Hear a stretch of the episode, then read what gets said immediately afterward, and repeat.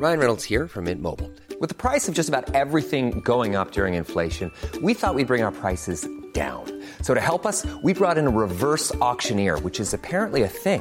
Mint Mobile unlimited premium wireless. Ready to get 30, 30, bit to get 30, bit to get 20, 20, 20, bit to get 20, 20, bit to get 15, 15, 15, 15 just 15 bucks a month. So, Give it a try at mintmobile.com slash switch.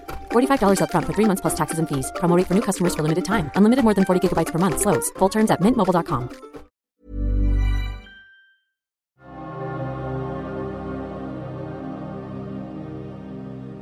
Magandang araw po sa lahat ng tagapakinig ng Sityo Bangungot at sa inyo po Sir Jupiter. Ako po si Joma, taga-Oriental Mindoro po kami. Ito pong kwento ko ay hindi na pulingid sa kaalaman ng iba pa dahil sa Sunken Cemetery dito sa amin na dinarayo na rin ng mga vlogger. Ang sementeryo pong ito ay kinain na ng dagat dahil sa mga malalakas na bagyong tumatama dito sa lugar namin. Ang ilang mga bungo at buto ay madalas inaalod sa dalampasigan na nagbibigay sa amin ng nakakikilabot na tanawin. At mas nakatatakot pang pagmasdan ang sementeryo kapag low tide na nangyayari tuwing alas 3 hanggang alas 5 ng hapon dahil sa mga oras na ito ay nagkalat talaga sa dalampasigan ang mga lapida, bungo, mga buto at mga nitso. Iniiwasan talaga naming dumaan sa parte ng isla kung saan nakatapat ang sementeryo dahil sa mga kababalaghang nangyayari lalo na tuwing papadilim na ang paligid. Maliban sa kakaibang lamig na bumabalot sa parting yun, ay may mga nilalang ding umaahon na nagbibigay ng kilabot sa aming lugar. Isa na ang kwento tungkol sa multo ng isang inchik na gumagala tuwing gabi at nag-aalok na makipagpalit sa kanyang ginto. Inaalok niya ang mga taong makakakita sa kanya ng lupain o mga hayop sa bukid, kapalit ng ginto. Ang kapatid ni tatay na si Uncle Gamo ang nakapagkwento sa amin ng tungkol sa inchik na yun dahil siya raw ay inalok din nito nang minsang mapadaan sa may sementeryo.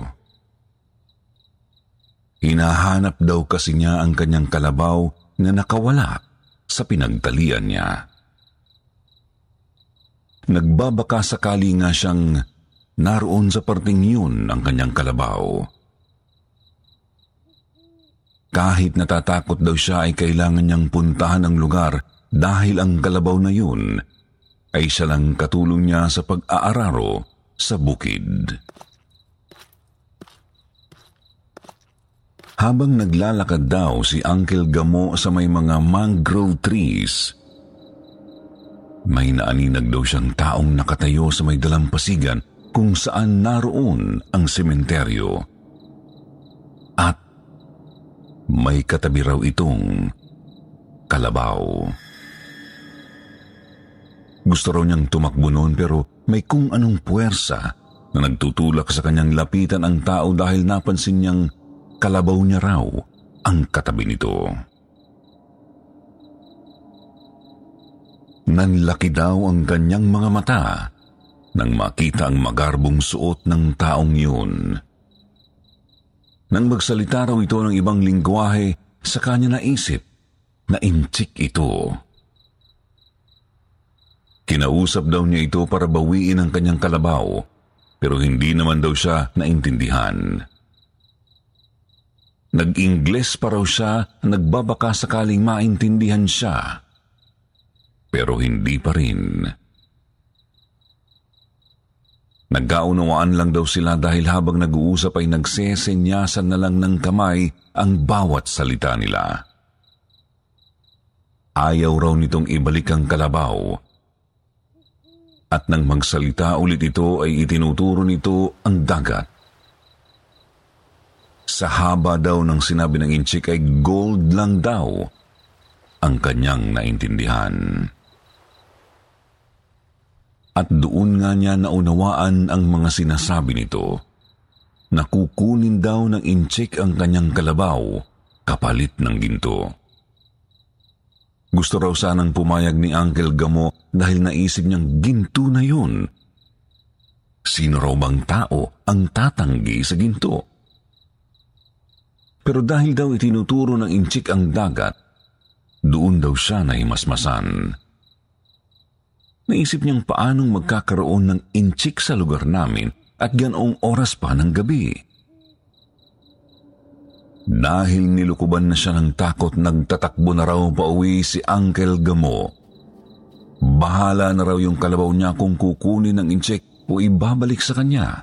Basta ang mahalaga ay makalayo lamang siya sa parting yun ng aming lugar.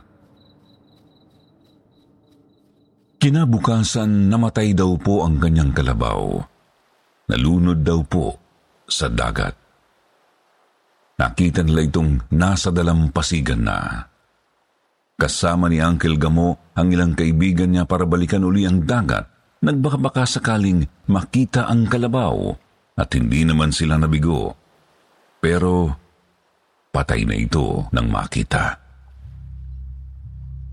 Nagtataka pa sila nang makita ang kakaibang hugis ng tiyan ng kalabaw.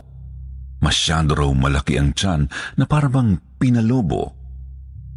Sa pagtataka raw nila kung ano ang laman ito, napagdesisyonan nilang buksan ang tiyan ng kalabaw. Nang mabuksan na nila ang tiyan ng kawawang hayop, may bungo raw ng tao roon at mga buto. Dahil sa kwento ni Uncle Gamo tungkol sa insik na nakausap niya, Pinaniniwalaan nila na ito ang bungo ng inchik. Ito namang susunod kong kwento ay tungkol sa mga hindi imbitadong bisita na nakikisalo tuwing may selebrasyon gaya ng birthday, reunion at iba pang mga personal na okasyon. Ang mga bisitang ito ay dumarating tuwing hapon at magpapakilalang mga kamag-anak. Nakikipagkwentuhan sila. Hahalongkatin ang family tree hanggang sa matuntun nila ang mga ninu-ninuno ng angkan na matagal nang namayapa. Ang nakapagtataka sa mga bisitang ito ay nakaupo lang sila at nakikipagkwentuhan. Hindi sila kakain ng mga handa kahit pilit silang inaalok. Nagbibigay ng kakaibang pakiramdam ang presensya ng mga ito Parang kilalang kilala mo sila. Pero habang nakikipagkwentuhan sa kanila ay para kang hinihingal hanggang sa hindi ka na makahinga. Kaya kailangan mong umalis bago ka patuluyang maubusan ng hangin. Kapag babalikan mo na sila, ay wala na sila sa pinag-iwanan mo. Yan ang kwento-kwento ng ilang mga taga rito sa amin na nakasaksi sa mga kakaibang bisitang iyon. Itong isa ko namang ikikwento ay ang pinakasikat na kababalaghan dito sa lugar namin. Dahil isa ako sa naging saksi ng kakatuwang pangyayari sa pinsan kong si Jepoy. Sinabi kong sikat ito dahil halos kada tatlong taon ay may kinukuha itong buhay. Diyosa ang bansag namin sa kanya dahil maladyosa ang kanyang kagandahan at halos lahat ng kalalakihan dito sa amin ay nahuhumaling sa kanya. Kahit ako ay naging biktima niya nang makita ko siya. Pero ika nga nila, hindi ako ang pinili kaya hindi ako ang kinuha. Hindi ko alam kung matutuwa ako o malulungkot sa parting iyon. Pero ang masasabi ko lang ay nakakatakot talaga ang karanasan kong ito. Ang pinsan kong si Jepoy ay tubong Maynila. Nagbabakasyon lang sila dito tuwing sem break. Tuwang-tuwa ako kapag umuwi siya dito sa amin dahil kambal bituka talaga kaming dalawa at hindi mapaghiwalay. Isang araw habang nasa dagat kami sa kabilang parte ng isla, naungkat niya ang tungkol sa sementeryo sa kabilang panig ng dagat. Alam naman niya ang history at mga kwento-kwento tungkol doon, pero sabi niya, nalulungkot daw siya sa sinapit ng sementeryong yun. Kung ako ay natatakot, siya naman ay nalulungkot. Niyaya niya akong pumunta sa sementeryo para magliwaliw at makita ang paglubog ng araw. Sa parting yun kasi ang kanlurang bahagi ng isla. Tumanggi ako pero nagpumilit siyang pumunta. Dahil bisita ko siya, hindi ko siya pwedeng pabayaan. Idagdag pa na pinsang buo ko siya kaya pumayag na rin ako. Mag-aalasin ko na ng hapon nang marating namin ang sementeryo. Nakita namin na nagkalat na naman ang mga bungo at buto sa paligid dahil low tide. Kinikilabutan na ako ng mga oras na yun at inaaya ko nang umuwi si Jepoy dahil hindi maganda ang pakiramdam ko. Mabuti na lang ay bumayag siya. Pareho na rin pala kami ng nararamdaman. Pero bago pa man kami makalayo sa lugar ay may napansin kaming tao. Isang babae na naglalakad sa dalampasigan. Mahaba ang kanyang buhok na tinatangay pa ng hangin. Nakasuot siya ng puting bestida na hanggang tuhod. Kinikilala ko siya pero hindi ko mamukhaan. Hindi siya taga sa amin. Noon ko lang siya nakita. Inisip kong dayo siya. Galing din ng Maynila at baka nagbabakasyon din. Kahit may kalayuan ay nakikita kong maganda siya. Pareho kaming natameme ni Jepoy nang makita ang babae. Habang pinagmamasdan siya, napansin kong wala siyang sapin sa paa, pero hindi nasasaktan kahit may natatapakan na siyang mga bato Hey, I'm Ryan Reynolds. Recently, I asked Mint Mobile's legal team if big wireless companies are allowed to raise prices due to inflation. They said yes. And then when I asked if raising prices technically violates those onerous two year contracts, they said, What the f are you talking about, you insane Hollywood ass? So to recap, we're cutting the price of Mint Unlimited from $30 a month to just $15 a month. Give it a try at mintmobile.com slash switch. $45 upfront for three months plus taxes and fees. Promo for new customers for limited time. Unlimited more than 40 gigabytes per month. Slows. Full terms at mintmobile.com. Millions of people have lost weight with personalized plans from Noom, like Evan, who can't stand salads and still lost 50 pounds. Salads, generally, for most people, are the easy button, right? For me, that wasn't an option. I never really was a salad guy. That's just not who I am. But Noom worked for me. Get your personalized plan today at Noom.com. Real Noom user compensated to provide their story. In four weeks, the typical Noom user can expect to lose one to two pounds per week. Individual results may vary. at may ilang pang buto ng tao. Medyo weird yun sa akin kasi mabato talaga ang parting nilalakaran niya. Nasasaktan niya ang paa ko kapag nagyayapak sa dalampasigan dahil matutulis na bato. Kaya nagtataka akong paano siyang hindi nasasaktan. Nang tumingin ako kay Jepoy, napansin kong nag-aalala siya. Pero napansin kong may gagawin siyang kalokohan dahil pangising-ngisi siya. Bago ko pa mapigilan sa binabalak ay nakatakbo na siya papunta sa babae. Kinabahan ako sa kung ano ang gagawin niya kasi kilala ko si Jepoy. May pagkamalo ko talaga yun. Malakas mang trip.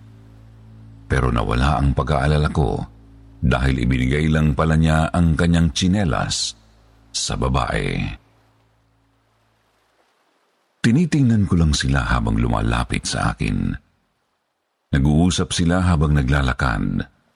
May tinuturo pa si Jepoy sa babae. Nakita kong maganda nga talaga ang babae nang medyo malapit na sila sa akin. kaedaran din namin siya. Inaamin kong naging type ko rin ang babaeng yon pero naunahan lang ako ni Jepoy na pormahan siya. Nang sobrang lapit na nila sa akin, halos maduwal ako sa biglaang pagpanghi at paglansa ng hangin. Nanunuot sa ilong ko ang amoy at hirap na akong makahinga. Napansin siguro ako ni Jepoy dahil bago ako bumagsak sa lupa ay nasa tabi ko na siya at inayanan niya akong umuwi. Pagdating sa bahay, nagreklamo si nanay at tita Jenny sa panghi at lansa ng amoy namin ni Jepoy. Amoy na amoy ko rin yun pero nakapagtatakang hindi yun naaamoy ng aking pinsan. Pinagtatawanan nga niya kami ni tita dahil kung ano-ano raw ang mga sinasabi namin. Nang sumunod na araw, nakita kong bagong ligo si Jepoy pero naaamoy ko pa rin ang lansa na parang dumikit na sa katawan niya. Sinabi ko ito sa kanya pero hindi naman daw niya naaamoy ang sarili niya. Dito na ako nakaramdam na may kakaiba sa pinsan ko at hindi ko rin matiis na ganun ang kanyang amoy. Kaya dumistansya ako sa kanya sa higaan. Isang gabi maaga akong nakatulog. Pero nagising ako nang makaamoy ng sobrang lansa sa silid namin mas matindi pa sa malansang naaamoy ko kay Jepoy. Napadilat ako dahil may narinig akong bumubulong. Nakaramdam na talaga ako ng matinding takot sa mga oras na yon. Gusto ko na lang sanang sumigaw pero mas pinili ko pa rin hanapin kung saan nanggagaling ang mga boses na naririnig ko. Pero bago pa man mahanap, Narinig ko ang boses ng isang babae na nagsabing, Nagising ata natin ang pinsan mo. Tapos biglang tumahimik ang paligid. Agad ding nawala ang malansang amoy. Naramdaman kong bumalik na sa higaan si Jepoy. Nakatalikod ako sa kanya at yun ang unang beses na natakot akong tingnan siya. Kinabukasan sinabi ko yun kay nanay. Natatakot na rin kasi ako sa nangyayari kay Jepoy. Nang malaman yun ni nanay ay nataranta siya, agad niya akong inutusang tawagin si Impong Tipo. Siya ang panglakayin o yung tinatawag na pinakamatandang tao sa lugar namin. Pinagmamadali pa niya ako, halata sa mukha niya ang pag-aalala at takot. Tinanong ako ni nanay kung nasaan daw si Jepoy. Sabi ko iniwan ko siya sa kwarto namin kasi natutulog pa naman. Kaya tumakbo siya doon habang ako naman ay mabilis na umalis. Alam kong malala ang nangyayari kay Jepoy dahil sa mga kilos ng nanay ko. Hindi niya ipapatawag si Impong kung hindi yun nasa panganib. Hingal na hingal akong nakarating sa kubo ni Impong Tipo dahil nasa itaas ito ng burol. Ipinagpapasalamat ko na lang na naroon ito sa kanyang kubo at hindi nagpunta sa kung saan. Minsan kasi ay bumababa ito at nagpupunta sa bahay-bahay lalo na kapag may nagpapatawag sa kanya upang magpagamot.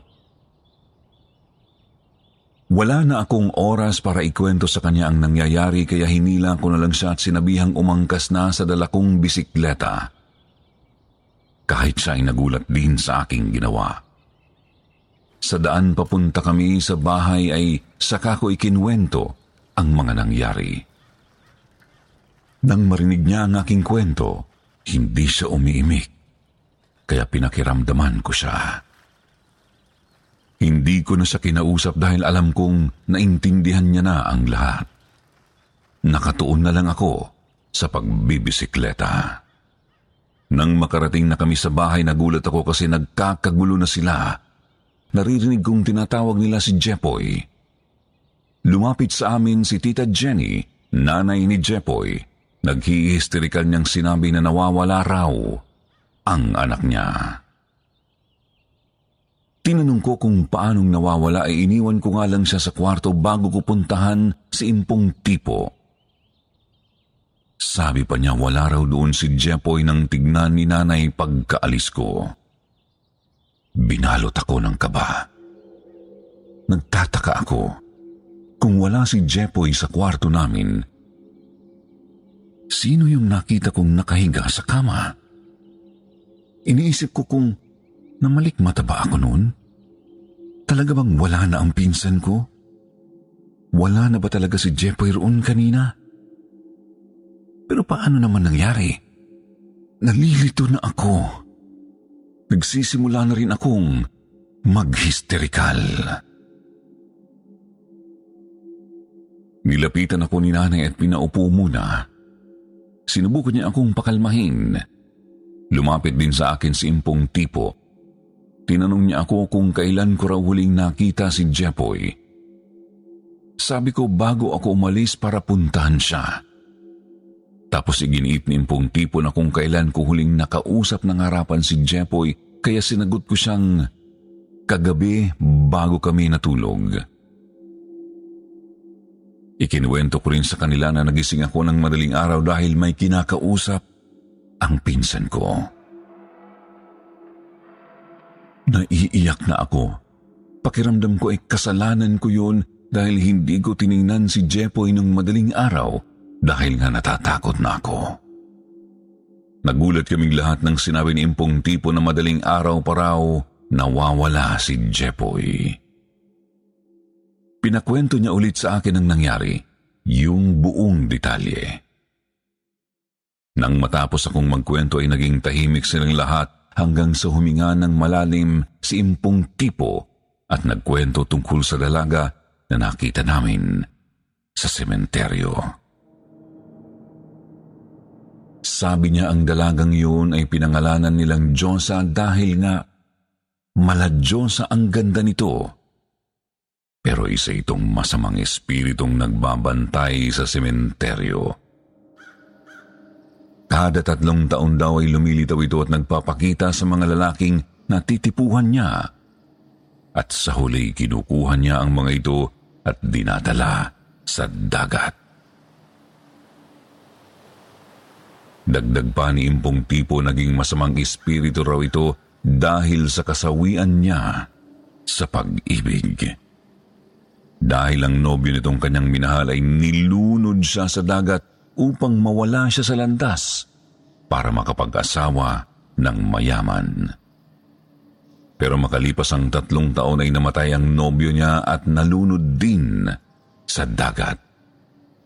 Hanggang nga sa kada tatlong taon ay nangunguha na raw ang babae ng mga lalaki at dinadala sa dagat. Tinanong ko si Impong Tipo kung may paraan pa ba para mailigtas si Jepoy.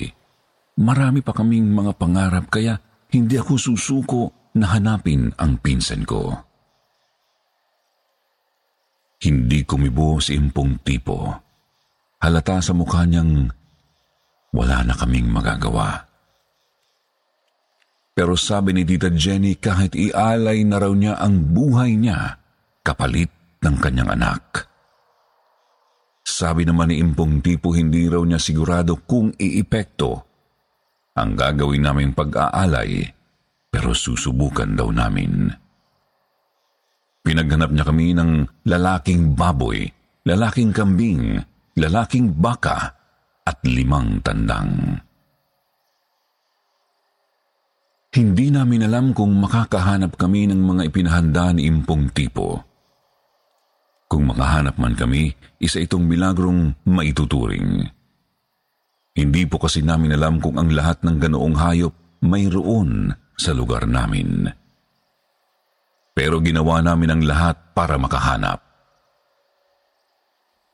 Pinapalit namin ng kung anong meron kami ang mga alaga na mga taga sa amin para lang makuha namin ang kailangan namin sa pag-aalay. Nang makumpleto na namin ang lahat, simulan na agad ni Impo ang ritual ng pag-aalay. Sabay-sabay na kinatay ang mga hayop sa may sementeryo. Inipon ang dugo ng mga ito sa mangkok at ibinuhos sa dagat Inilatag din nila ang mga katawan ng mga hayop sa dalampasigan. Naghintay kami hanggang sa mag-alas 5 ng hapon. Pero walang Jepoy. Walang Jepoy na lumitaw. Nag-iiyakan na kaming umuwi sa bahay.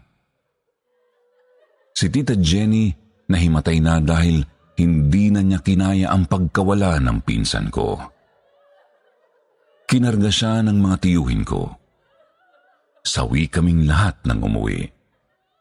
Kahit ako ay hindi makapaniwala. Sinisi ko tuloy ang sarili ko sa mga nangyari. Nagluluksa kaming lahat ng biglang nangamoy mapanghi at malansa ang paligid. Saglit lang yun, tapos nakarinig kami ng pag-ubo na tila ba kakaahon lang sa tubig. Nagulat kaming lahat nang makita si Jepoy sa may gate, patumba-tumbang naglalakad at basang-basa.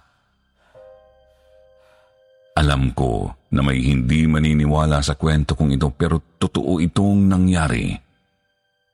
Milagrong maituturing sa amin na buhay na nakabalik sa amin si Jepoy. Ilang linggo rin siyang nasa ospital upang magpagaling. May mga bakas pa kasi ng tubig ang baga niya na halatang muntik na nga siyang malunod. Ngunit wala siyang maalala tungkol sa nangyari sa kanya. Ang huli raw niyang naaalala ay yung natulog kami nung gabi. Nang magising siya ay nasa may tarangkahan na siya ng bahay pero may panaginip daw siya na nasa gitna ng dagat at palutang-lutang lang doon. Gustong gusto raw niyang naroon siya. Wala daw siyang pinoproblema.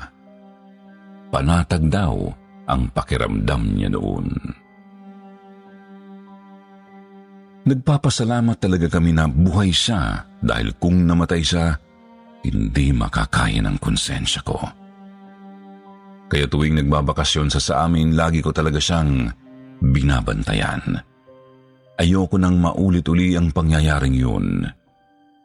Kahit sino pang magbakasyon sa amin na kamag-anak, nagiging alerto na ako at di nagsasawang magbigay ng paalala sa kanila na mag-ingat palagi.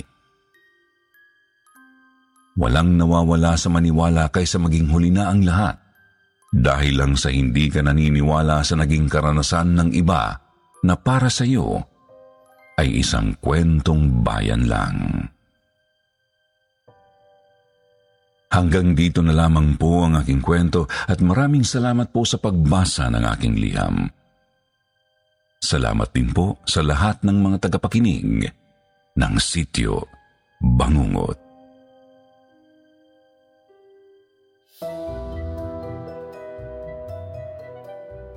At bago po matapos ang kwentuhan, ito naman ang batian, ang shoutout portion.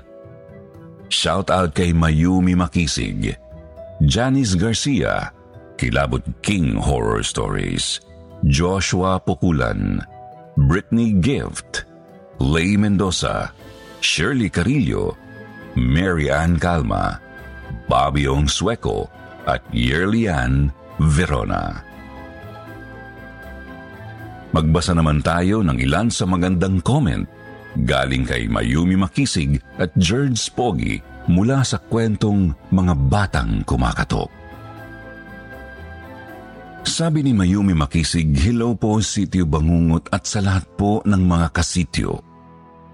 Mabuti naman po ang aking araw. Tumila na po ang ulan at makulimlim po ang panahon.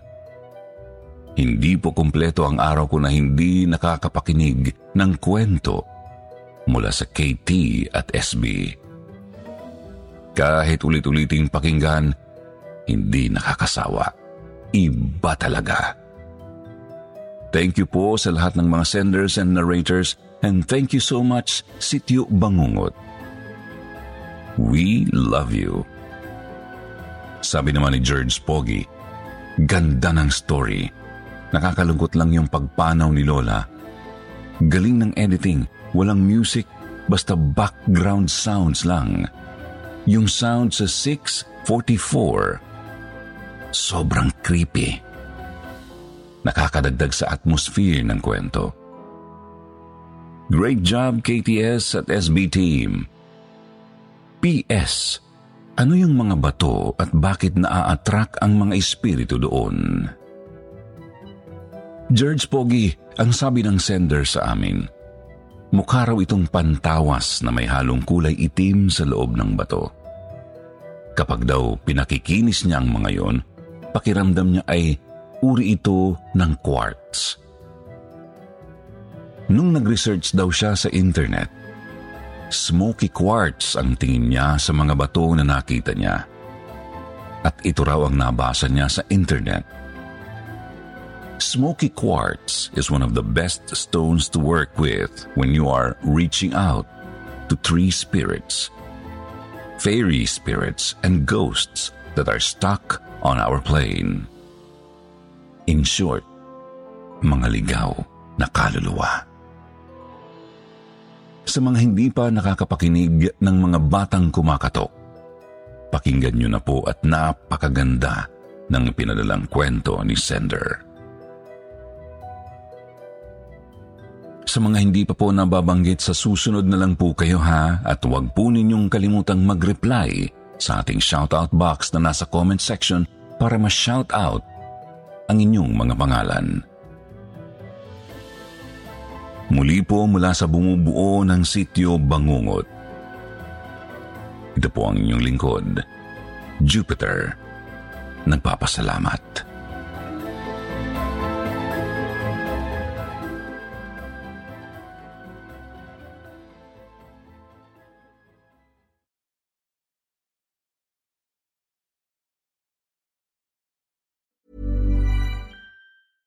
Hey, it's Paige DeSorbo from Giggly Squad. High quality fashion without the price tag. Say hello to Quince. I'm snagging high-end essentials like cozy cashmere sweaters, sleek leather jackets, fine jewelry, and so much more. With Quince being 50 to 80% less than similar brands.